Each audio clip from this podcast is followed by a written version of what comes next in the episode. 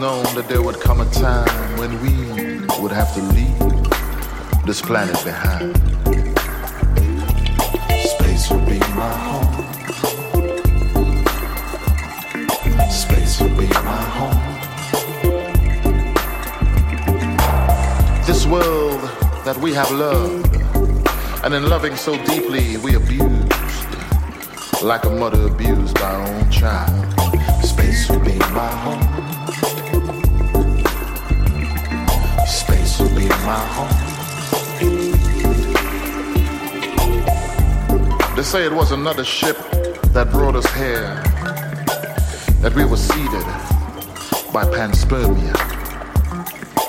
And now from the windows of the last ship to go, we look out onto the balance.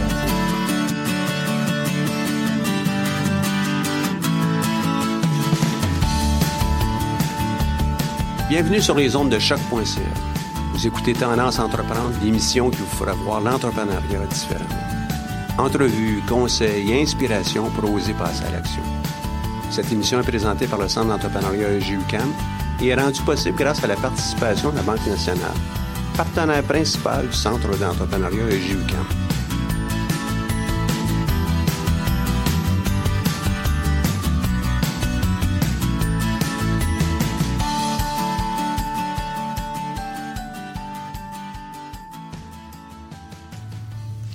Donc, bonjour. Aujourd'hui, en studio, nous avons à nouveau Claude Ananou, auteur, producteur d'un MOOC avec H E C Montréal, un MOOC qui parle de démarrage d'entreprise, auteur d'un, d'un bouquin, j'y reviens dans quelques minutes, mais aussi un maître d'enseignement à H E C, mais aussi, euh, depuis peu, euh, chargé de cours à l'U Q A M, et il parle évidemment d'entrepreneuriat. Si vous ne connaissez pas Claude Ananou, ça vaut vraiment la peine de prendre le temps d'écouter cette émission. On va toucher toutes sortes de sujets, notamment autour du besoin, qui est au cœur de sa, de son approche, son approche SynOpp. Et on peut retrouver cette approche SynOpp non seulement dans l'intuition au projet d'entreprise, qui est un bouquin qui date déjà de plusieurs années, mais dans un autre qui est démarrer sa création d'entreprise avec Louis-Jacques Fillion, ça a été écrit, et Claude Ananou, évidemment. Et euh, c'est deux mille douze et disponible dans toutes les bonnes librairies, éditeur Eyrolles. Bonjour Claude, merci d'être ici. Bonjour Michel. Claude, on a euh, des besoins, on a des entrepreneurs. Comment on fait pour être capable de marier les deux et comment l'entrepreneur peut exercer euh, tout son pouvoir de créatif, mais aussi de, de lancement d'entreprise? Alors Michel, effectivement, quand tu parles du besoin, pour moi, c'est la base de tout démarrage d'entreprise et en plus, c'est la base de notre approche SynOpp. Donc la première étape, nous, dans notre approche SynOpp qu'on demande aux porteurs de projets, c'est de nous définir le besoin qu'il va combler. J'ai lu à peu près mille cinq cents plans d'affaires dans ma vie et bien souvent, euh, on n'en parlait même pas du besoin. Ou à un moment, il y avait une petite phrase ou un petit paragraphe au maximum. Qui... Et par contre, après, on nous développait toutes les fonctions et comment on allait produire quelque chose, apporter la solution et donc mettre toute l'emphase sur la solution.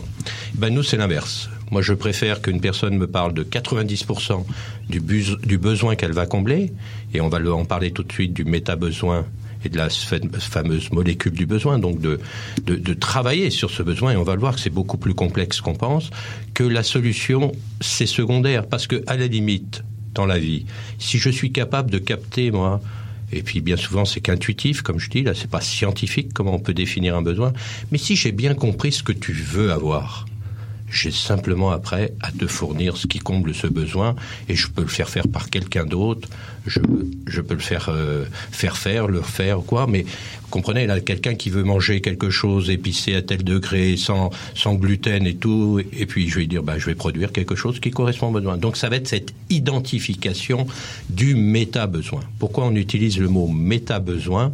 Ça veut dire que c'est un besoin complexe. Méta dans le sens de complexe aujourd'hui. Et j'aime dire à mes étudiants, je fais cette comparaison, j'amène une foule de bouteilles d'eau dans mon cours. Je dis, vous savez, l'homme des cavernes, là, quand il avait soif, là, pas pratique. Hein, il n'y avait pas de robinet, il n'y avait pas de frigo, il n'y avait pas de bouteille. Hein. Il ne devait pas boire à chaque minute euh, qu'il voulait boire, comme vous, vous le faites avec une bouteille d'eau euh, en classe, hein, puis que vous prenez une petite gorgée quand vous voulez. Et il avait besoin de boire aussi. Et peut-être qu'il devait boire des fois, peut-être une fois tous les deux jours, trois jours même. Il devait se, se, faire une certaine abstinence de boire parce que c'était pas pratique, pour X raisons. Et pourtant, ce besoin-là de boire, tout être humain, à la limite, l'eau, on a presque... Tout être vivant a besoin plus d'eau que de, d'air même. Les poissons vivent dans l'eau. Eh bien, ce besoin-là, il est devenu complexe aujourd'hui. Parce que quand on voit une personne acheter une bouteille Fiji Water à quatre dollars, la petite bouteille, ça doit être un petit peu plus que pour boire. Quand je vois une personne, moi, qui achète Dasani ou Aquafina, une bouteille d'eau mise en bouteille, qui est en fait les deux marques distribuées par Coca-Cola et Pepsi-Cola, qui est des bouteilles, qui, qui est de l'eau qui a été embouteillée du robinet, ça doit correspondre aussi à un certain besoin d'acheter cette bouteille d'eau. Alors voilà ce qu'on va travailler, nous, cette identification du méta-besoin. Et je rentre dans le vif du sujet. C'est quoi donc un besoin ? Avant ça, on... il faudrait quand même aussi que je précise, il y a cette, euh, comment je pourrais dire, cette attitude qu'on dit on peut créer des besoins. Or pour moi, on n'en crée pas de besoin. Impossible pour une entreprise, pour un individu de créer un besoin chez un autre. Et de le reconnaître.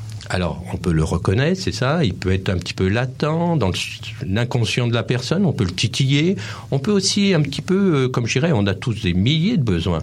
Alors, dans la hiérarchie par rapport à ce client, bah, lui montrer que peut-être ce besoin-là, par rapport à lui, il devrait être plus primordial qu'un autre. Donc, on va lui faire de la publicité, on, on va essayer de, de l'exciter, entre guillemets, de le justifier. Mais en soi, je ne pourrais jamais créer un besoin à une personne qui n'en a pas fon- foncièrement. Donc, ça, c'est un point pour moi qui est, qui est essentiel. Et quand on me dit « oui, mais on a créé le besoin du iPhone », je dis non. Ça, c'est, on, la communication a toujours existé. existé. L'homme des cavernes avait besoin de communiquer à distance. Il le faisait avec des tam-tams, il le faisait avec des, des miroirs, avec de la fumée pour les Indiens qui envoyaient des messages. Il y a eu le télégraphe, mais vous savez, c'était pas très précis. C'était long, c'était coûteux. Alors aujourd'hui, qu'on peut faire un Skype à distance gratuitement et puis en live, ben on communique pareil, mais de façon plus facile. Donc notre besoin de communiquer est le même que l'homme des cavernes, mais il s'est complexifié, c'est tout. Et c'est ce qu'on va voir. Alors, on rentre dans ce vif du sujet de ce fameux bêta, méta-besoin. Alors, ce que je propose, moi, aux gens, à chaque fois qu'ils viennent me voir, puis c'est la première chose que je leur demande quand ils me disent « Monsieur Ananou, je voudrais vous parler d'entrepreneuriat, je vais vous expliquer ce que je veux faire. » Je dis « Ça ne m'intéresse pas. Comment tu veux que je comprenne ce que tu vas faire si je ne comprends pas à quoi ça sert ?» Tout à fait. Alors, je leur dis « Ne me parle surtout pas de ta solution, parce que déjà là, tu vas me... me biaiser. Me biaiser, exactement, là, et puis je vais être neutre. Alors, explique-moi ton besoin. » Ben, ben, ben, ben, ben, ben. Et ça bafouille, et c'est incapable. J'ai dit, tu te rends compte, tu vas faire quelque chose dont tu n'es même pas encore capable d'expliquer clairement, que ça soit limpide pour toi, de dire, voilà le besoin que je vais combler. Alors, comment il se... Alors, pour identifier ce méta-besoin, je l'ai disséqué. J'ai disséqué ces besoins parce que je l'expliquais, donc qu'ils sont complexes. Et la première chose que je dis, je dis, vous allez simplement m'énumérer, d'accord ? Tous les besoins que, effectivement, vous voulez peut-être combler, là, que vous pourriez combler aussi. Alors, une personne, aller au restaurant. On va au restaurant, pourquoi ? Ça peut être pour manger. Oui, j'ai faim, je vais au restaurant. Bon. Ça peut être aussi pour se divertir, ça peut être un souper-spectacle, ça peut être une soirée d'anniversaire avec ma femme, donc c'est pour marquer le coup, et j'irai peut-être moins chez McDonald's que dans un, dans un grand restaurant. Euh, ça peut être pour un repas d'homme d'affaires, ça peut être... Vous voyez, il y a plein de... fonction de besoins comme ça, là, qu'on va aller effectivement au restaurant, et vous allez comprendre que certains types de restaurants vont mieux combler certains sous-besoins, donc de ce, de ce méta-besoin, et que d'autres. Moi, si je suis avec ma femme, et puis il y a Valais euh, en plein hiver, on peut stationner devant, puis on va me garer ma voiture. Ce soir-là, où il fait moins vingt, ma femme a mis son manteau de vison, c'est une soirée un petit peu particulière, ça ne me tente pas de marcher, d'aller stationner à trois coins de rue, d'être dans le froid, c'est pas notre soirée, on veut que ce soit une soirée agréable.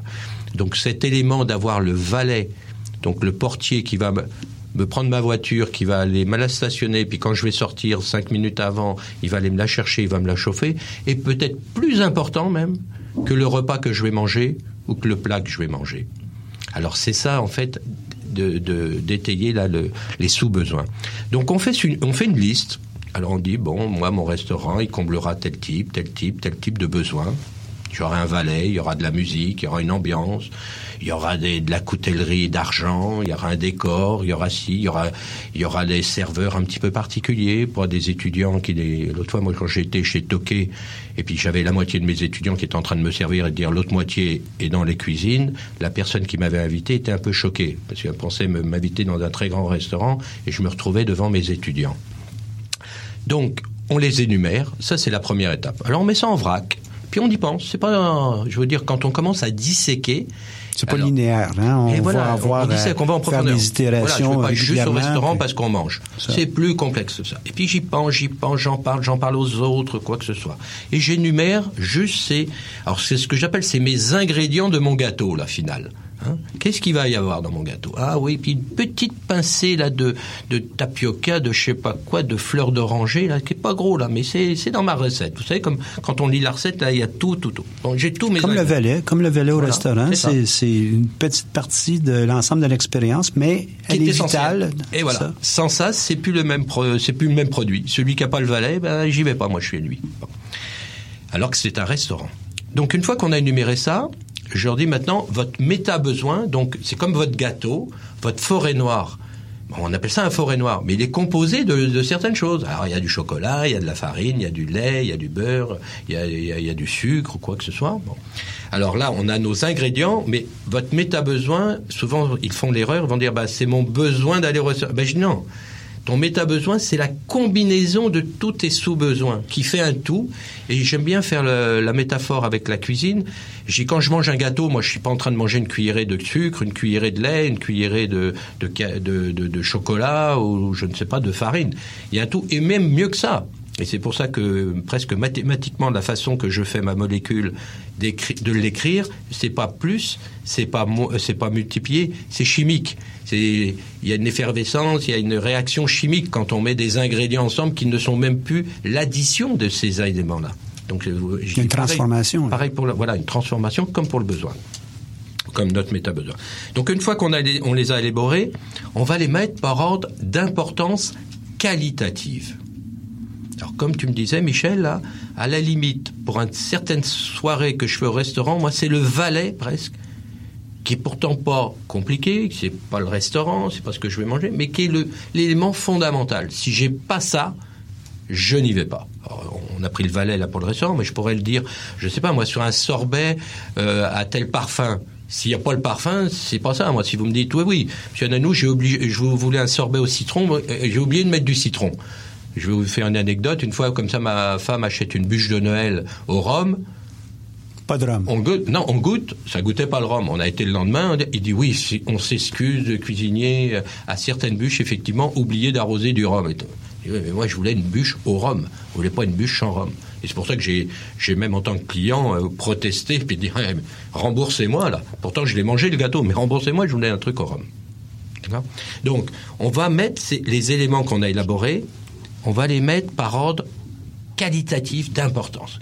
Et là, si j'en ai sept, huit, dix, si je dis, si j'ai pas les cinq, six premiers, là, mon client, il viendra pas pour combler le besoin que celui qui veut une, une bûche au rhum ou un sorbet au citron ou un restaurant avec un valet. Oubliez ça, là. Puis celui qui offre la chose, il va l'avoir, le client. C'est ça. D'accord. C'est ça. Donc, j'y mets peut-être mon dixième accessoire qualitativement, la petite cerise sur le sundae. Et encore, des fois, la cerise sur le sundae, c'est ce qui est le plus important.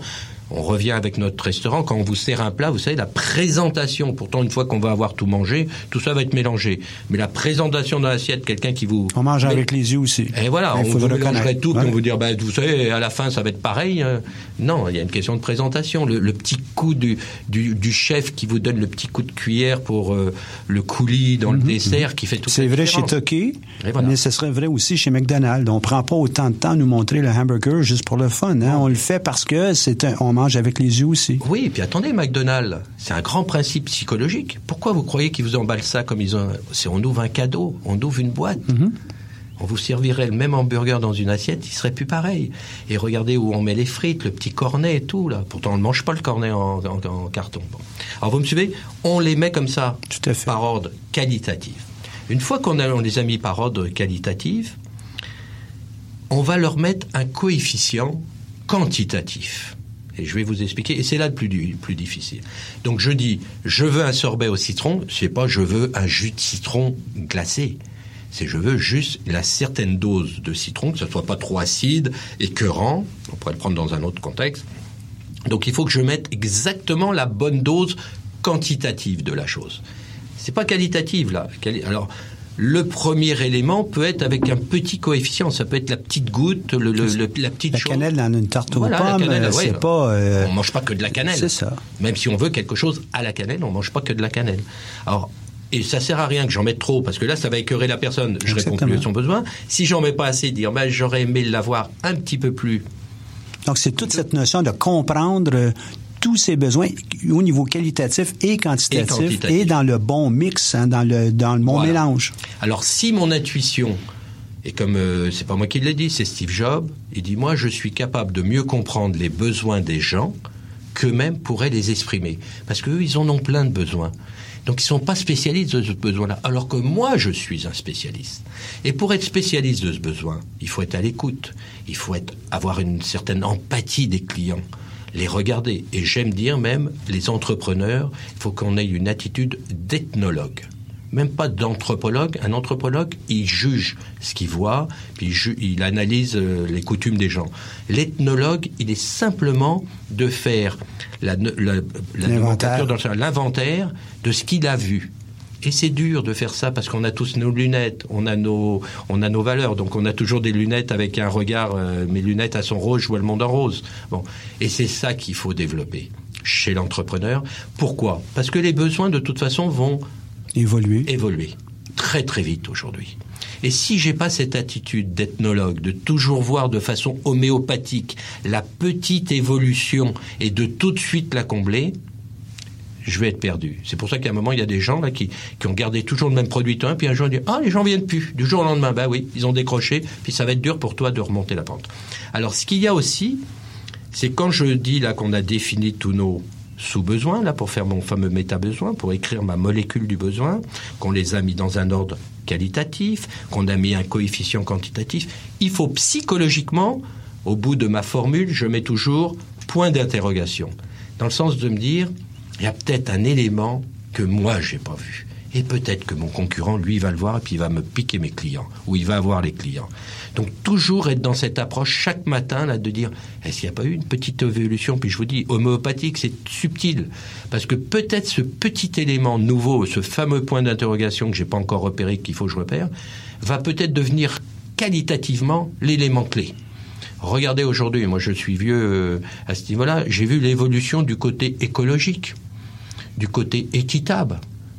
L'autre fois, il y avait Claire, euh, euh, comment elle s'appelle, euh, Varidel, là, euh, celle qui est en, en équitaire et tout, et elle expliquait, mais au début, je passais pour une huluberlue, pour une fantaisiste. On disait, mais voyons, les gens vont pas payer plus pour acheter des choses qui ont été faites équitables. Alors qu'aujourd'hui, on a du café, des bananes, du thé, euh, du, du sucre, y a, y a, y a, c'est parti. Et que ça devient aujourd'hui que des grandes entreprises vont dire, nous aussi, on a, on, notre produit, il est équitable. C'est devenu l'élément important. Alors que ça n'a rien à voir au niveau du goût. Une banane équitable ou pas équitable, il n'y a rien à voir. Mais ça fait toute la différence pour le consommateur qui est sensible à ça. Donc, qui correspond à son sous-besoin de dire ben, « Moi, j'achète que du chocolat équitable parce qu'effectivement, il y a un paysan dans, dans un champ qui a ramassé du cacao et puis qui a eu un, sa juste valeur pour l'effort qu'il faisait, qui devient plus important que le goût du chocolat, à la limite, ou que la qualité du chocolat. Je ne veux pas dire que, le, que, que la qualité va être secondaire, elle va être sûrement prise. Alors, la beauté, une fois qu'on a fait ça, c'est que c'est complexe, un petit peu au début. On s'entraîne. Et aujourd'hui, en fait, comme ces besoins évoluent très rapidement, alors je parlais de ce côté ethnologue, là, de toujours suivre l'évolution de ses besoins, c'est de dire, pour contrer ça, parce que ça va tellement vite, c'est de se dire, bah, peut-être que mon offre, elle va être faite de façon, comme je dirais, la pizza qu'on veut se faire soi-même. Donc j'ai les ingrédients, j'ai le buffet, vous savez, quand on est dans des tout compris, j'ai le buffet, puis je me fais mon plat comme je veux, moi. Si je veux mettre du fromage dans mon gâteau, ou je ne sais quoi, ou du piment dans mon dessert ou quoi, et si je veux commencer par le dessert, je commence par le dessert, et c'est pour ça que ça marche, ces fameux buffets. On mange ce qu'on veut, comme on veut, la quantité qu'on veut, à la vitesse qu'on veut, on peut retourner en mangeant, et c'est l'avenir presque, le buffet à ce niveau-là. Donc aujourd'hui, quand vous avez un iPhone, Ça a été la force d'Apple. Il n'y a pas deux iPhones dans le monde qui sont identiques. Mm-hmm. À part la base des applications quand on l'achète, je dirais c'est ma base à la pizza, après j'ai un million cinq cent mille ingrédients que je peux mettre dans ma pizza en pensant les combinaisons. Alors je vais peut-être pas mettre les un million cinq cent mille naturellement, mais j'en mets cent, deux cents.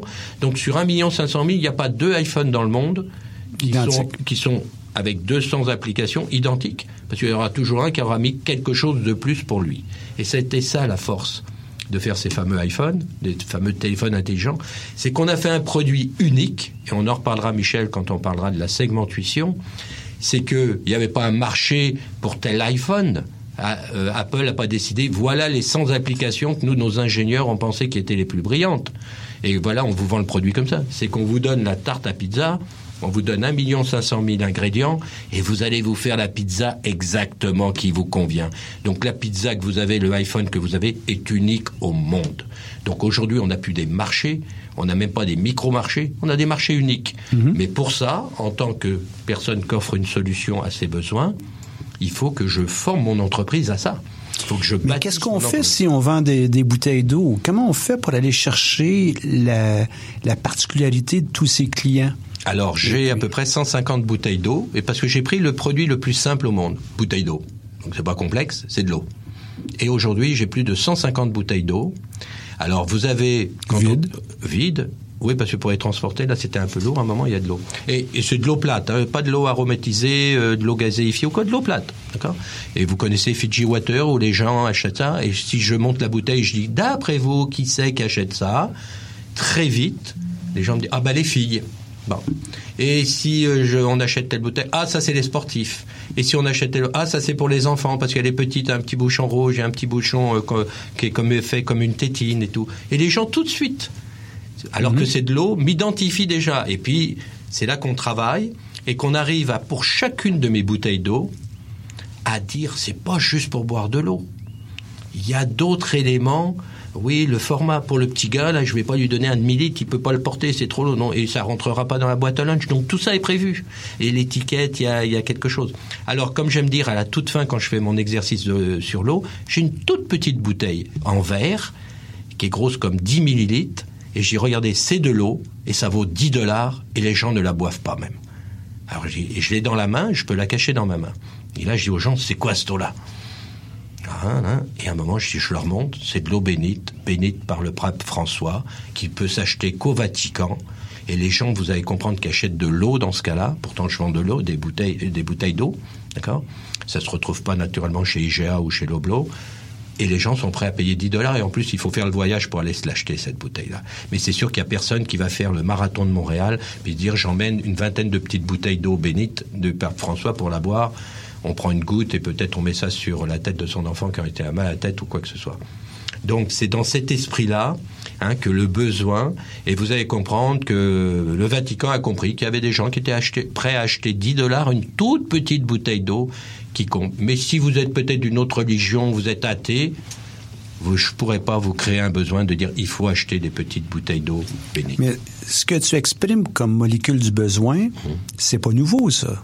Ça, ça existe depuis des lunes. Hein? J'ai rien inventé. Comment on fait maintenant? C'est beau, ça, ça on regarde le, le passé. Comment on fait pour prévoir la prochaine bouteille d'eau? La, la prochaine, comment on fait? Parce que l'entrepreneur, pour beaucoup, ils veulent pas créer la même bouteille d'eau qui a été euh, euh, bu. Déjà, ou, déjà mais, ou qui existe. Bah, c'est, on veut créer quelque chose. Là. Qu'est-ce qu'on lui suggère à ces entrepreneurs? Alors, à titre d'exemple, je vais vous donner deux exemples. La plus, le plus cher qu'on peut payer une application euh, Apps, c'est... Euh, neuf cent quatre-vingt-dix-neuf dollars et quatre-vingt-dix-neuf. Donc à un moment, il y en a un qui était brillant, puis il a dit, tiens, je vais faire une application qui s'appelle I Am Rich. Elle fait rien du tout. Mais pour la télécharger, avoir le logo, là, il faut payer neuf cent quatre-vingt-dix-neuf. Alors peut-être ça fait bien en discothèque de montrer ça à une jeune fille, dire, vous voyez, moi j'ai cette application, elle dit, bon, il doit avoir au moins une Porsche, s'il peut se payer ça. Bon. Et c'est pareil pour l'eau, c'est pareil pour tout. C'est un moment de ce côté ethnographe, là, de regarder les gens, de, les, de, de comprendre... Et puis souvent, ils sont paradoxaux. Vous savez, tout le monde, moi, les, tout le monde à H E C me dit « Ah, on, mange, on veut manger santé ». Et puis à la cafétéria, tout le monde prend des poutines et des pizzas. Alors c'est, c'est là qu'il faut disséquer entre ce que disent les gens. Et c'est pour ça que je suis contre des études de marché. Qu'est-ce que vous aimeriez avoir? Ils vont me dire n'importe quoi. Ils vont me parler du politically correct. puis à la fin, ils vont me prendre une poutine alors qu'ils vont dire « Ah, moi, je veux manger que de la salade ». Alors, je m'excuse, il y a trente-cinq mille McDonald's dans le monde, il n'y a pas trente-cinq mille magasins, euh, restaurants de salade. Donc, le besoin, il est là actuellement. Et moi, j'essaye de regarder ça avec... avec toujours aussi la liberté de dire euh, bah, si les gens veulent faire ça, puis moi ça va contre mes valeurs, ça m'intéresse pas dans, dans ce milieu, je suis pas non plus une prostituée là qui va me prostituer à faire n'importe quoi parce qu'il y a un besoin.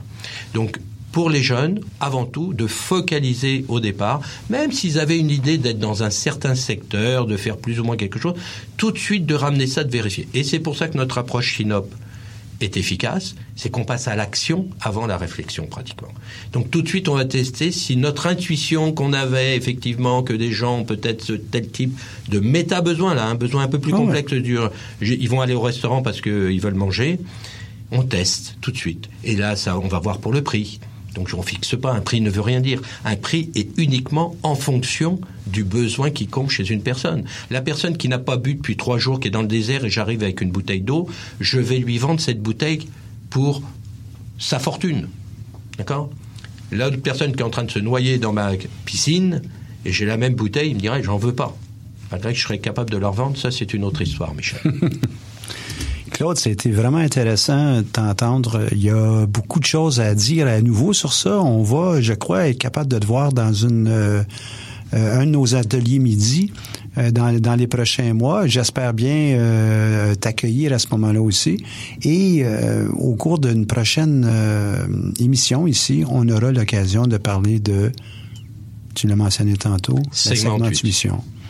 Donc, merci beaucoup, Claude, d'avoir accepté notre invitation. C'est probablement la première fois que je ne parle pas autant dans une euh, émission. Merci, merci. Alors, merci de m'avoir écouté, Michel. Merci. Coffre à outils. Dans une émission récente, on a vu comment on pourrait trouver une idée pour notre entreprise. Et puis, euh, cette euh, balado-diffusion parlait essentiellement de toutes sortes de sources euh, qui nous aideraient à explorer certains aspects dans, dans notre univers qui pourraient nous intéresser. Maintenant, je vais présumer que vous l'avez entendu, que vous avez déjà une idée. Et euh, la question maintenant, c'est qu'est-ce qu'on fait pour développer son idée d'entreprise? Fait que j'en ai une, je fais quoi maintenant? Fait qu'il y a plusieurs volets, puis on va les attaquer un après l'autre. Puis il y en a probablement même d'autres que, que je ne couvrirai pas ce, dans, dans cette euh, émission. Donc, tout d'abord, au niveau personnel, qu'est-ce que je fais? Est-ce qu'il y a des éléments que je dois développer chez moi? Donc, on va le voir en détail, un, un peu plus dans le détail tantôt. Au niveau technique, qu'est-ce que je peux faire? Au niveau juridique ou légal, comme, comme vous voudrez. Et puis, au niveau finance. J'ai des devoirs à faire, j'ai une préparation. Un peu comme un athlète qui décide d'entreprendre un sport, ben, il va vouloir connaître les règlements, savoir comment se préparer.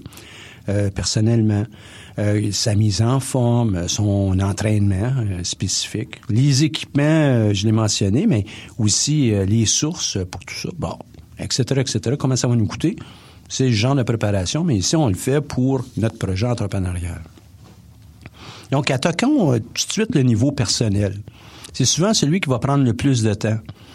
Celui qui va aller euh, profondément dans nos entrailles pour assurer un développement qui est clair. Est-ce que j'ai les qualités nécessaires pour... Puis quand je parle de qualité, là, c'est pas juste euh, la qualité de, d'exister ou de, d'être vif d'esprit ou de pouvoir communiquer. Mais est-ce que j'ai les qualités, les compétences, les habiletés, les aptitudes pour pouvoir entretenir l'idée du euh, besoin d'une entreprise et euh, de sa création? Est-ce que je suis euh, dynamique, motivé, déterminé, créatif? Et je suppose pour une seconde qu'un de ces éléments, vous ne l'êtes pas euh, au maximum. Il y a des gens qui sont mieux que vous. Ben, qu'est-ce qu'on peut faire? Ben, on peut regarder ces gens-là. On peut essayer de s'inspirer d'eux. On peut euh, lire sur eux. On peut euh, sans doute aussi euh, essayer d'émuler la façon dont ils euh, le font. On pourrait peut-être même euh, leur parler. Voir de quelle façon on pourrait intégrer leurs connaissances, leur façon de faire dans la nôtre. Mais en dialogue avec les autres, on est capable aussi d'avoir leurs trucs, leurs conseils. Alors là, on cherchait ça.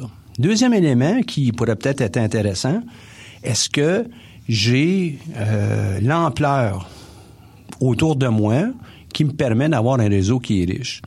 Est-ce que j'ai des amis qui sont intéressés et qui m'appuient? Est-ce que j'ai des amis qui euh, seraient peut-être prêts à, à faire un bout de chemin avec moi? Est-ce que j'ai des collègues, la famille, des coéquipiers sur lesquels je pourrais compter pour euh, m'aider à avancer mon projet, puis peut-être même le lancement de l'entreprise en tant que telle, et qui seraient peut-être des partenaires d'affaires pour euh, des années et des années? On a juste à s'inspirer de gens comme euh, Hewlett-Packard. Ces deux-là euh, aimaient travailler ensemble et ils ont trouvé des projets qui leur convenaient et qui leur permettaient de, euh, de passer du temps ensemble, mais aussi de développer leur passion, leur vision et euh, de réaliser euh, de grandes choses. Aujourd'hui, d'ailleurs, euh, peut-être pas aujourd'hui même, là, mais ces, ces temps-ci, Hewlett-Packard est en train de célébrer son cinquantième anniversaire de, de création. cinquante ans où ils ont fait toutes sortes de produits et ils sont encore en train de faire la recherche sur les technologies qui vont être de pointe dans les vingt ou trente ans à venir. Donc, ils ont su mettre sur pied une vision qui était claire, une approche cohérente pour l'entreprise. Et aujourd'hui, ben, les descendants et les conseils d'administration courants, leur, les, la gestion, sont encore en train de, de perpétuer cette vision qu'ils avaient. Donc, au niveau personnel, est-ce qu'on est capable aussi de développer notre propre vision, notre approche? Notre, est-ce qu'on voit quelque chose que les autres ne voient pas nécessairement? On n'a pas absolument besoin de le communiquer à tout le monde, mais au moins être capable d'être inspirant pour euh, notre entourage. Donc ça, au niveau personnel, ça ne fait que toucher un aspect et on pourrait évidemment regarder quelles sont toutes les compétences Euh, qu'on a de besoin au niveau euh, finance, par exemple. Est-ce qu'on est capable de, de faire notre budget? Est-ce qu'on est capable de faire un budget? Est-ce qu'on est capable de le faire parler, convaincre les gens? Est-ce qu'on a des habiletés de présentation? Est-ce qu'on est capable de gérer une équipe? Est-ce qu'on sait bien travailler en équipe? Ce sont tous des attributs qu'un jour ou l'autre dans votre vie, vous allez en avoir besoin à titre d'entrepreneur. Et je soumets que si vous êtes entrepreneur, un jour, vous allez vouloir embaucher aussi des gens qui vont travailler dans votre équipe. Vous allez certainement souhaiter que, que ces personnes aient les habiletés dont je viens de parler aussi. Donc, la préparation personnelle, c'est d'aller chercher le maximum euh, qui euh, nous permettra de réaliser notre rêve et euh, euh, nous permettre de facilement diriger, l'idée, donc mener la charge avec euh, nos équipiers puis euh, notre clientèle éventuelle. Maintenant, il y a aussi d'autres euh, dimensions qui doivent être prises en compte et qui peuvent euh, contribuer à un bon lancement avec votre entreprise. Laissez-moi en explorer quelques-unes. J'ai mentionné techniques de présentation ou les, les qualités de présentateur. Donc, il y a des ouvrages qui sont drôlement intéressants, qui portent sur les techniques de présentation, que ce soit en français ou en anglais. Je vous suggère de, de prendre à l'occasion des sources nord-américaines pour vous permettre de, de mieux vivre l'idée de, pas juste d'un, d'un pitch à la euh, dragon, mais être capable aussi de, de le voir avec euh, l'aspect, le temps est important, il est vu comme étant important par les gens qui veulent peut-être investir dans votre entreprise. Donc, technique de présentation. Vous allez en trouver euh, beaucoup euh, sur le web aussi. Inspirez-vous de ça. Regardez euh, comment on peut peut-être faire un pitch à coup de chat. Et c'est juste pour euh, s'entraîner. Un pitch à coup de chat est appelé P E C H A espace K U C H A, pitch à coup de chat. Donc, l'idée, c'est de présenter à l'aide d'une vingtaine de diapositives, précisément vingt, à vingt secondes par diapositive. Ça dure exactement six minutes quarante secondes. Donc, un plan de votre entreprise, de votre projet, de façon assez euh, élaborée, vingt secondes, vingt slides, six minutes quarante, de façon éloquente, percutante, avec euh, peut-être un peu moins de mots sur vos diapos, avec euh, peut-être des images, des éléments d'illustration, des courbes, des graphes. Ça va vous rendre vraiment plus euh, euh, efficace euh, en communication, puis euh, ça va augmenter votre qualité de négociateur. Un autre euh, ouvrage que vous devriez vraiment regarder, et je vous invite à aller sur le site de la Banque nationale, faire la recherche pour modèle d'affaires. Modèle d'affaires qui est euh, inspiré par les auteurs Pignard et Hostel-Valder, qui ont pris ben, une notion qui existe depuis des lunes, un modèle d'affaires, et ils l'ont schématisé sous forme de neuf boîtes clés. Et euh, sur le site de la Banque nationale, vous allez voir qu'il y a une série de, de clips qui vous montrent exactement comment fonctionne l'ensemble du modèle d'affaires, mais aussi les neuf boîtes en particulier. Donc, valeur ajoutée, le rôle, le rôle de l'entreprise pour distribuer vers le client, le client en tant que tel, les sources de revenus, les partenaires clés. Donc, neuf éléments clés. Et on aura euh, euh, sur le, le site du Centre d'entrepreneuriat euh, l'information pour pouvoir y aller, d'une part, mais aussi euh, on aura une balado-diffusion qui pourra euh, couvrir le, le tout aussi. Un autre élément, aller sur les sites euh, tant de la Banque nationale, mais aussi euh, de la B D C, donc la Banque de développement du Canada, B D C. Vous allez trouver euh, plan d'affaires. Donc ça, c'est un autre élément qui dépasse le niveau personnel, ça en va vers le niveau technique, euh, le prochain grand sujet que je vais avoir avec vous. Mais euh, avant ça, surtout si on, on parle euh, du personnel, tout le travail d'équipe, beaucoup d'ouvrages existent, des euh, euh, des ouvrages sur le web, mais aussi euh, des, des livres disponibles dans toutes les bonnes librairies, évidemment. Euh, aussi à la coop, euh, à l'U Q A M, vous allez pouvoir trouver ça. Et le dernier élément, la gestion du temps. Gestion du temps qui est essentielle pour euh, tout entrepreneur qui veut réaliser son rêve. Et laissez-moi le prendre, euh, les gens disent, euh, me disent à moi, « Ben, je veux pas être millionnaire, moi, c'est pas bien grave. » Peut-être tu veux pas être millionnaire. Toutefois, si ton ambition, c'est de d'aider, par exemple, avec une entreprise d'économie sociale, le maximum de gens, bien, bien gérer ton temps va te permettre de réaliser euh, ton rêve, ta vision, de, d'aider le maximum de gens. Donc, une bonne gestion du temps, c'est aussi un attribut personnel qui va influencer votre entourage euh, tout au long de, de votre démarche.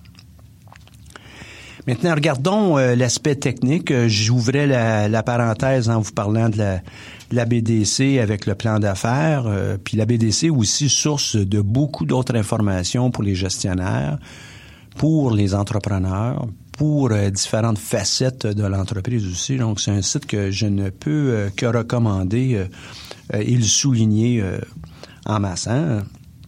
Donc, euh, au niveau technique, est-ce qu'on connaît bien notre produit, notre service qu'on aimerait lancer? Si on ne connaît pas notre produit, notre service tout de suite, c'est correct. Est-ce qu'on connaît, est-ce qu'on comprend les besoins de notre clientèle? Et euh, je vous invite à penser à la, à la segmentuition puis la molécule du besoin, deux euh, baladodiffusions qui euh, sont euh, euh, disponibles sur le, le site du Centre d'entrepreneuriat et de choc point c a. Et ça va vous permettre de, de, d'entrevoir comment on peut aller chercher ce, ces besoins pour pouvoir exprimer de façon claire ou en tout cas un peu plus claire comment on pourrait développer un produit ou un service qui va correspondre à ces besoins qu'on a pu entrevoir, apercevoir, comprendre chez une clientèle en face de nous dans un domaine que nous, on connaît bien. Maintenant, notre domaine, on le connaît peut-être très bien, euh, c'est, c'est possible au niveau scientifique, au niveau de la technologie ou de, d'un service qu'on rêve, mais est-ce qu'on le comprend bien au niveau du client et puis du marché? Comment ça fonctionne, ça? Pour être capable de se démarquer, il faut comprendre un peu qu'est-ce que les autres joueurs font. Donc, c'est un élément technique qu'il ne faut pas négliger et... Euh, ça nous permet aussi d'entrevoir euh, quels sont les clients, qui euh, qui sont-ils, qu'est-ce qu'on est prêt à, à payer pour le produit et le service qu'on veut offrir. Est-ce qu'on est capable de, de l'entrevoir à travers d'une étude de marché, peut-être, mais aussi peut-être avec la valeur ajoutée qu'on va amener. Et puis là, je fais référence au modèle d'affaires, je vous parlais un peu plus tôt. Donc, si on comprend bien quelle est la valeur qu'on ajoute, probablement qu'on est capable de d'avoir un, un prix à l'avenant qui euh, va être plus intéressant, nous, nous assurer une profitabilité euh, à plus court terme et euh, sans doute euh, se démarquer et euh, assurer la pérennité de l'entreprise. Maintenant, euh, tout ça, c'est bien beau, mais ça me prend aussi euh, une compréhension de ce que les concurrents font pour être capable de me démarquer d'eux et euh, m'appuyer sur mes forces, sur mes, mes mes talents personnels, mais aussi les, les talents de mon entreprise et euh, me démarquer. Comment on, on établit un prix? Comment on établit la qualité de ce qu'on va offrir à nos clients? on est capable de la calculer à la limite. On est capable de la définir d'avance. Et une fois bien définie, ça devient, ni plus ni moins, une promesse à notre clientèle. Donc, la qualité, mais aussi comment on va ajouter un service pour pouvoir soutenir notre, notre produit. Et, évidemment, bien, le service en tant que tel existe peut-être, mais comment on fait pour s'assurer qu'il soit conforme à ce que notre client va avoir? Ça, ce sont des éléments techniques qu'on va avoir à à explorer, à maîtriser, à comprendre. Maintenant, autre élément, et à ne pas négliger aussi, hein, est-ce que j'ai les ressources matérielles, financières, humaines, euh, technologiques pour pouvoir euh, lancer mon projet? Financière, on va le regarder dans, dans le prochain euh, volet, mais est-ce que j'ai euh, ce qu'il me faut? On a parlé au niveau personnel, j'imagine qu'on l'a saisi, et puis euh, on a tout ça. Et maintenant, ça me prend des ressources matérielles. Est-ce que j'ai besoin d'avoir un entrepôt, une place de vente, un bureau, euh, des équipements? Est-ce que j'ai besoin d'avoir euh, ordinateur, euh, et cetera, et cetera. À toutes les fois qu'on fait ça, ben c'est et qu'on va dépenser de l'argent ou qu'on entrevoit qu'on va avoir besoin d'argent, on devrait prendre note tout de suite pour être capable de ramasser l'information budgétaire requise pour le lancement d'entreprise. Ces ressources matérielles, est-ce que je sais où aller les chercher? Est-ce que j'ai en ma possession euh, les moyens financiers pour pouvoir euh, les acquérir? Est-ce que je suis capable de trouver d'autres modes pour pouvoir les acquérir? Est-ce que je peux les emprunter? Est-ce que je peux les louer? Etc.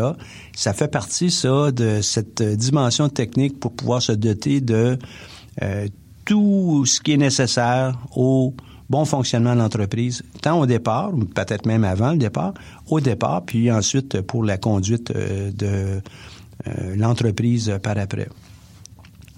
Les ressources technologiques peuvent être de toute nature. Si on pense à un projet de nature scientifique et technologique, pour prendre ceux-là, est-ce que j'ai, euh, je possède peut-être un filon de, d'informations ou de connaissances qui me permet de d'envisager la création d'une entreprise dans un domaine.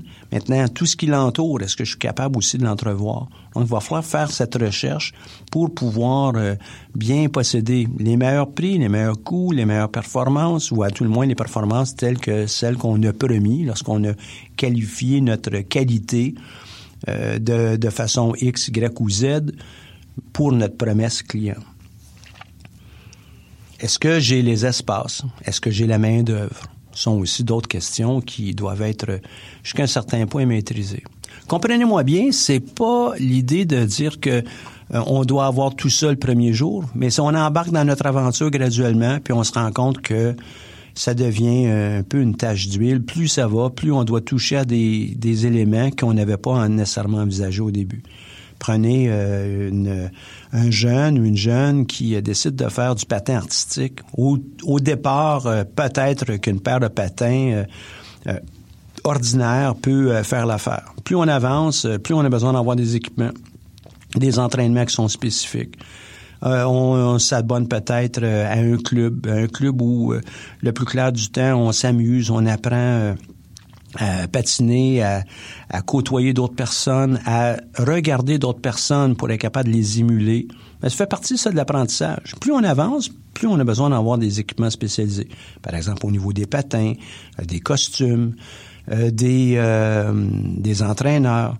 Donc, euh, c'est une question d'évolution. Le, le, la personne qui est en train de, d'aborder le patin artistique, on lui dit pas un jour tu vas avoir besoin de d'un vol d'avion pour te rendre aux prochaines Olympiques. Non, non. Et d'un d'un coach de calibre euh, international et euh, de de je sais pas moi là d'un créateur, un compositeur de, de musique pour quelque chose qui va être particulier pour toi ou non. On commence graduellement. Mais on fait la même chose avec notre entreprise. C'est vraiment la même chose. Maintenant, avec une entreprise, peut-être qu'on veut aller plus rapidement. C'est possible. Mais je vous rappelle euh, quelque chose que j'ai déjà dit dans une de, de ces émissions, de l'idée euh, que l'entrepreneur peut avoir jusqu'au moment où il va commencer, il ou elle va commencer à bouger pour pouvoir le réaliser, cette idée, il s'écoule souvent, à peu près en moyenne, deux ans. Étude du professeur Gass de Laval. Du moment où on décide de bouger jusqu'à la création réelle de l'entreprise, s'écoule aussi un autre deux ans. à peu près. Donc, on a une longue période de temps de gestation. Dans cette gestation, on se prépare. On fait le travail que je vous euh, mentionne jusqu'à ce point, au niveau personnel, au niveau technique. On ramasse l'information, on ramasse des données, on, on, on se construit une nouvelle compréhension de ce qu'on veut faire, comment on veut le faire. On essaie auprès de notre clientèle euh, potentielle les solutions qui nous permettront euh, un jour de dire oui, oui, l'entreprise qu'on va lancer a du sens et va être capable d'être viable. Fait que tout ce temps-là, c'est pas une perte, là. Au contraire, c'est un apprentissage, c'est façonner l'esprit entrepreneurial, c'est façonner son entreprise. L'histoire dit, entre autres, que une petite entreprise, puis c'est pour des fins d'histoire, je suis conscient qu'il y a des personnes qui disent « Ah non, moi, j'aime pas ce genre d'entreprise ». Mais l'entreprise Walmart, hein, aujourd'hui, c'est le plus grand employeur au monde. Mais l'histoire nous dit que, en gros, lorsque M. Walton a procédé à l'achat de son premier espace pour euh, construire son premier Walmart, le sien. Il a été obligé d'emprunter de l'argent d'une part de euh, son beau-père pour pouvoir réaliser son rêve. Et entre le moment où il a créé ce premier-là et qu'il a ouvert le deuxième Walmart, il s'appelait peut-être même pas Walmart à ce moment-là, le deuxième, il s'est écoulé vingt-cinq ans. Donc, lorsqu'on parle de développement personnel, développement technologique, développement de notre modèle d'affaires. Modèle d'affaires étant un peu notre façon de voir qu'est-ce que l'entreprise va avoir l'air. On peut prendre du temps. C'est pas vrai que les choses vont se passer rapidement. C'est pas vrai qu'on va avoir un patineur artistique ou une patineuse artistique de calibre mondial juste rapidement, là, dans un an ou deux. C'est pas vrai. Donc, on, on y va mollo, on comprend comment ça fonctionne, et puis ça, ça fait partie de l'apprentissage. Et euh, on constate aussi que beaucoup de personnes gardent une solution de rechange en même temps qu'ils sont en train de créer leur entreprise parce que tout simplement, euh, l'entreprise n'est peut-être pas encore viable.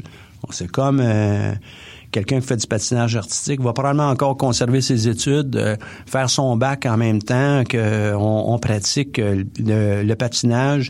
On va de compétition en compétition. Il y a beaucoup d'athlètes ici à l'U Q A M qui euh, font exactement ça. Donc, on a une solution de rechange en parallèle et, euh, évidemment, bien, il faut aussi employer notre temps là, de façon euh, très utile. Là. Très utile et qui euh, serve à notre, euh, notre futur. Donc, deux volets que je viens de couvrir, le niveau personnel puis au niveau technique. Technique là, pour inclure tout ce qui est euh, du solide, là, quelque chose qui est euh, palpable, mais en même temps, tout ce qui est service qui vont être requis pour euh, l'avancement de notre projet, de notre entreprise. Maintenant, une troisième grande dimension à notre projet, ça va être au niveau juridique, légal. Quel genre d'entreprise est-ce qu'on entrevoit? Est-ce que ça va être une entreprise enregistrée, incorporée, une société en nom collectif? Je vais revenir brièvement tantôt. Une coopérative, puis une coopérative, il y en a plusieurs sortes. Coopérative d'habitation, co- coopérative de travail, coopérative de solidarité, euh, ben, puis il y en a d'autres. Donc, qu'est-ce qu'on fait? Comment on veut le faire? Et euh, un dernier bout qui est, qui est pas négligeable, hein, puis ça fait grand pan de notre économie, c'est tout ce qui est à but non lucratif, donc les organisations à but non lucratif, euh, l'économie sociale, mais aussi euh, tout ce qui est associatif. Est-ce qu'il y a des règles, des, des, des façons de voir pour euh, votre entreprise? Vous dites, ben là, ouais, moi, je vais davantage aller dans un euh, une forme juridique qu'une autre. Est-ce qu'il y a des, euh, des impositions, des règlements qui euh, m'obligent à considérer une forme plutôt qu'une autre? Est-ce qu'il y a des règlements qui euh, vont m'empêcher d'exploiter mon entreprise où je veux? Puis c'est correct, c'est ça aussi l'urbanisme, c'est ça les règles de mon fonctionnement en société. Donc, est-ce qu'on est euh, au parfum, puis on comprend qu'est-ce qui euh, va être fait? Je me souviens d'exemples des gens qui me disaient « Oui, oui, moi, je veux ouvrir une brasserie. » Et on m'avait parlé, puis ça, c'est, ça s'est produit au centre d'entrepreneuriat. On m'avait parlé d'un endroit, puis je disais « Vous certain que vous avez le droit de faire ça? »« Oui, oui, oui, on a vérifié. Euh, »« Vous avez vérifié avec qui? » »« Ben, le voisinage est d'accord. Eh, » C'est pas juste le voisinage. Il y a un conseil d'arrondissement, il y a un arrondissement, il y a la ville, euh, il y a aussi des permis d'alcool, il y a la société des alcools, des courses, des jeux, et cetera qui euh, doivent émettre une série de, euh, de, de règles ou de permis permettant de... Un permis vous permettant, oui, hein, je comprends la redondance, vous permettant d'exploiter votre entreprise. Avez-vous fait vos devoirs de ce côté-là? Donc, c'est pas juste la forme juridique, c'est aussi tout ce qui est réglementaire. Euh, de quelle façon allez-vous euh, euh, codifier vos ententes avec vos partenaires euh, de, de, de travail ou vos partenaires d'entreprise? Allez-vous avoir une convention? Est-ce que vous avez besoin d'avoir une convention? Êtes-vous plusieurs? Est-ce que vous avez aussi des normes à respecter au niveau des employés? Ben, puis je vous réponds tout de suite, là, euh, faites pas la recherche. Euh, la réponse est oui, vous en avez. Donc, euh, commission des normes du travail, euh, il y a peut-être euh, des comités paritaires. Euh, vous avez des, des obligations face à vos employés en matière de santé et sécurité, en matière de, de rémunération, et cetera. Donc, euh, cet aspect juridique, légal, réglementaire, il n'y a pas à négliger aussi. Elle me dit encore une autre affaire qui est obligée de nous... Euh, nous ajouter, on veut bien créer une entreprise, là, mais ça devient compliqué un peu. Je reviens encore avec mon patineur. Ça serait la même chose si on parlait de, de joueurs de hockey ou de n'importe quel autre sport. À un moment donné, un coup qu'on commence à être habitué, ben là, on dit, OK, ouais, maintenant, voici euh, quelques règles que tu dois, euh, auxquelles tu dois te soumettre parce que ça fait partie, ça, des règles du jeu. Il n'y a pas un sport qui n'a pas de règles. Il y a peut-être juste l'ultimate euh, wrestling, là, avec euh, euh, quelques... quelques athlètes, mais le restant, il y a encore pas mal de règles. Donc, il euh, faut les comprendre. Faut pas être pris au piège à un moment donné. On, on vient d'investir de l'argent, on vient d'investir du temps, puis là, on se rend compte qu'une des règles qui existe euh, vient en contravention avec qu'est-ce qu'on veut faire, ou le contraire. Ben, il faut comprendre ça, puis ça vaut la peine de faire ses devoirs. Ça, ça rentre tout à... Tout ça rentre dans la préparation que chaque entrepreneur doit, au fil des mois, se, euh, se soumettre à. Un autre aspect qui est très important, c'est évidemment le niveau financier. La plupart des entrepreneurs, contrairement à ce qu'on peut penser, euh, peuvent lancer leur entreprise sans financement externe. Qu'est-ce qu'ils font? Ben, ils accumulent l'argent pendant un bout de temps avant de lancer leur entreprise. Ça peut être l'argent qu'ils ont dans leur propre poche, leur compte de banque euh, ou autrement. Ou bien euh, c'est de l'argent des proches, des amis, de la famille. En anglais, on a une expression qui, qui est euh, intéressante, c'est les trois F. Friends, Family and Fools. Donc, euh, qui est prêt à embarquer avec nous? Bien, il faut le préparer, ça. On n'annonce pas ça à la dernière minute, disant en passant, je vais lancer mon entreprise demain matin, j'aurais besoin d'avoir euh, dix mille dollars. C'est, tu prends à me prêter? La réponse va être non, là. Donc, on prépare ça d'avance. Même chose avec euh, notre institution bancaire. On est capable de se préparer d'avance. Fait que je vous donne tout de suite un truc là, rapide. Surveillez votre carte de crédit. Une manière de surveiller, assurez-vous que vous avez en tout temps payé votre compte euh, de téléphone cellulaire, vos euh, factures de, de carte de crédit. Même si ce n'est que le minimum, la somme minimale qui vous est demandée, au moins assurez-vous de ça. Ça, ça va vous garder une cote de crédit qui va être euh, bonne et euh, peut-être même plus qu'exemplaire. Vous devez commencer avec ça. Ne négligez pas ça. La journée où vous allez euh, à faire euh, euh, une transaction pour obtenir du, une marge de crédit, par exemple, auprès d'une institution bancaire, on va regarder votre cote de crédit. Oui, mais je fais ça pour mon entreprise. Oui, mais on vous connaît pas comme entreprise. On vous connaît, vous, comme personne. Et puis, euh, votre performance, ça va être une antérieure, va être une indication de qu'est-ce qui va se passer dans le futur. Donc, on va vous le demander et vous allez être soumis à ça. Même chose si vous, évidemment, vous demandez une marge, pas juste une marge, mais une carte de crédit euh, corporative pour votre entreprise, ben vous allez être obligé de, de suivre cette, cette règle-là aussi. Donc, euh, au niveau financier, protégez votre carte de crédit. Comprenez combien vous avez besoin d'argent. Puis la seule façon de faire ça, bien, au niveau financier, c'est d'être capable de monter un budget. Alors, je faisais référence à ça un peu plus tôt en disant, bien, si vous avez besoin des ressources, puis euh, des équipements, et cetera, bien, commencez à prendre en note combien ça coûte ces choses-là. Donc, vous le prenez en note et vous devez absolument construire un budget. On n'a pas besoin de s'en aller dans des, des euh, fonctions très, très complexes. Prenez une feuille de calcul ou même une feuille euh, euh, de, de papier blanc. Commencez à écrire toutes les dépenses que vous anticipez avoir besoin. Euh, quelle est la, la gamme de prix que vous pensez avoir besoin? Est-ce qu'un ordinateur à trois cents dollars peut faire euh, votre affaire ou bien vous avez absolument besoin du, du N E C plus Ultra à trois mille dollars? Donc, il y a peut-être une gamme aussi dans ça. Il y a ensuite euh, les revenus que vous anticipez. Et être capable de construire un budget avec des revenus, c'est un peu comme anticiper quels sont les salaires que vous allez obtenir au cours des douze prochains mois, vingt-quatre, trente-six, quarante-huit mois. Vous êtes capable de faire une prévision. Est-ce que c'est un haut degré de certitude dans quatre ans? Peut-être pas. Mais vous pouvez peut-être dire, dans deux ans, je vais avoir fini mon bac. Euh, le salaire moyen des gens qui rentrent sur le marché du travail avec tel type de bac va avoir, c'était, je sais pas, le quarante mille, cinquante mille, soixante mille dollars. Euh, après deux ans, ils gagnent tant. C'est, c'est, ces informations-là sont disponibles. Donc, vous êtes capable de faire une prévision si vous êtes pour être employé à quelque part. Pour votre entreprise, ben, là, on le fait en fonction de combien de clients on pense avoir, quels sont les marchés qu'on veut vouloir atteindre, est-ce qu'on veut juste rester à Montréal, on veut aller euh, partout en région, partout au Canada, partout dans le monde. Bon, on commence à avoir une idée. Est-ce que ça va être des chiffres précis? Ben non. Plus on regarde loin, plus ça va être difficile de, de justifier. Mais au moins, on est capable de montrer qu'on a une vision, on sait où on s'en va, puis on a une, euh, un, un but qu'on aimerait atteindre. Et puis ça, ben, c'est mobilisateur pour les équipes de travail que vous aurez besoin. Donc, dans, dans les grandes lignes, je vous ai parlé tantôt d'une série d'outils, une série de, d'activités que vous devez euh, considérer pour euh, le lancement d'une entreprise ou pour votre rêve. Puis même si c'est euh, un rêve qui va être euh, transitoire ou passager, puis ça serait de dire, ben, comme beaucoup de personnes font, ben moi, j'ai fait trois, quatre, cinq ans, six ans, dix ans de patin artistique. Je ne suis pas une athlète olympique, mais j'ai obtenu j'ai, le, des conseils, euh, j'ai, j'ai eu une influence qui vient de tiers pour être capable de développer ma propre personnalité, ma propre forme physique et ben, ça fait de moi une personne qui est différente. Ben, ça fera la même chose pour vous comme entrepreneur, que vous décidiez de lancer, de vous lancer dans ce sport-là ou dans un autre sport, il n'y a rien de perdu. Donc, tout au long de, du cheminement, on prend des notes, on discute, on se garde un cahier spécifique pour notre projet d'entreprise. Euh, c'est pas cher, vous prenez des notes manuscrites.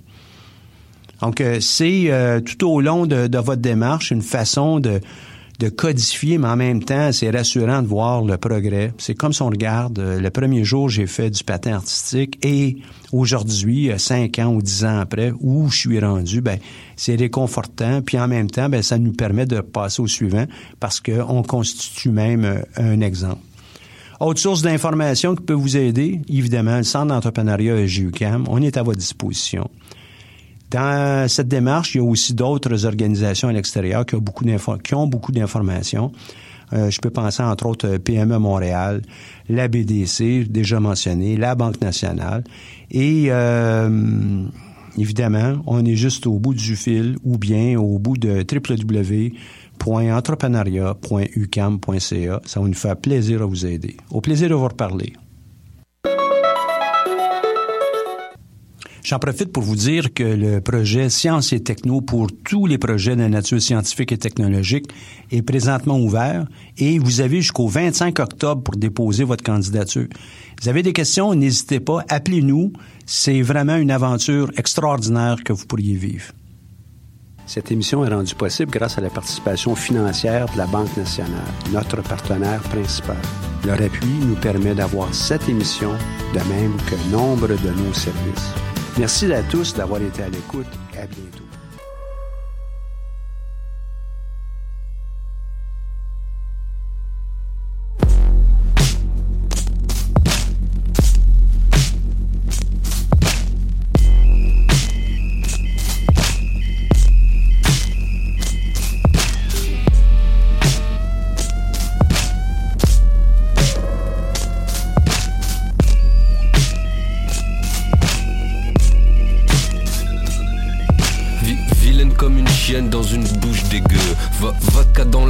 Y a de la housse de goût.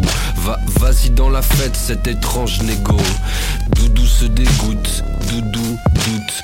Steak, gris, jardin sans vis-à-vis, grand cru. rue, c'est de l'art, c'est banni.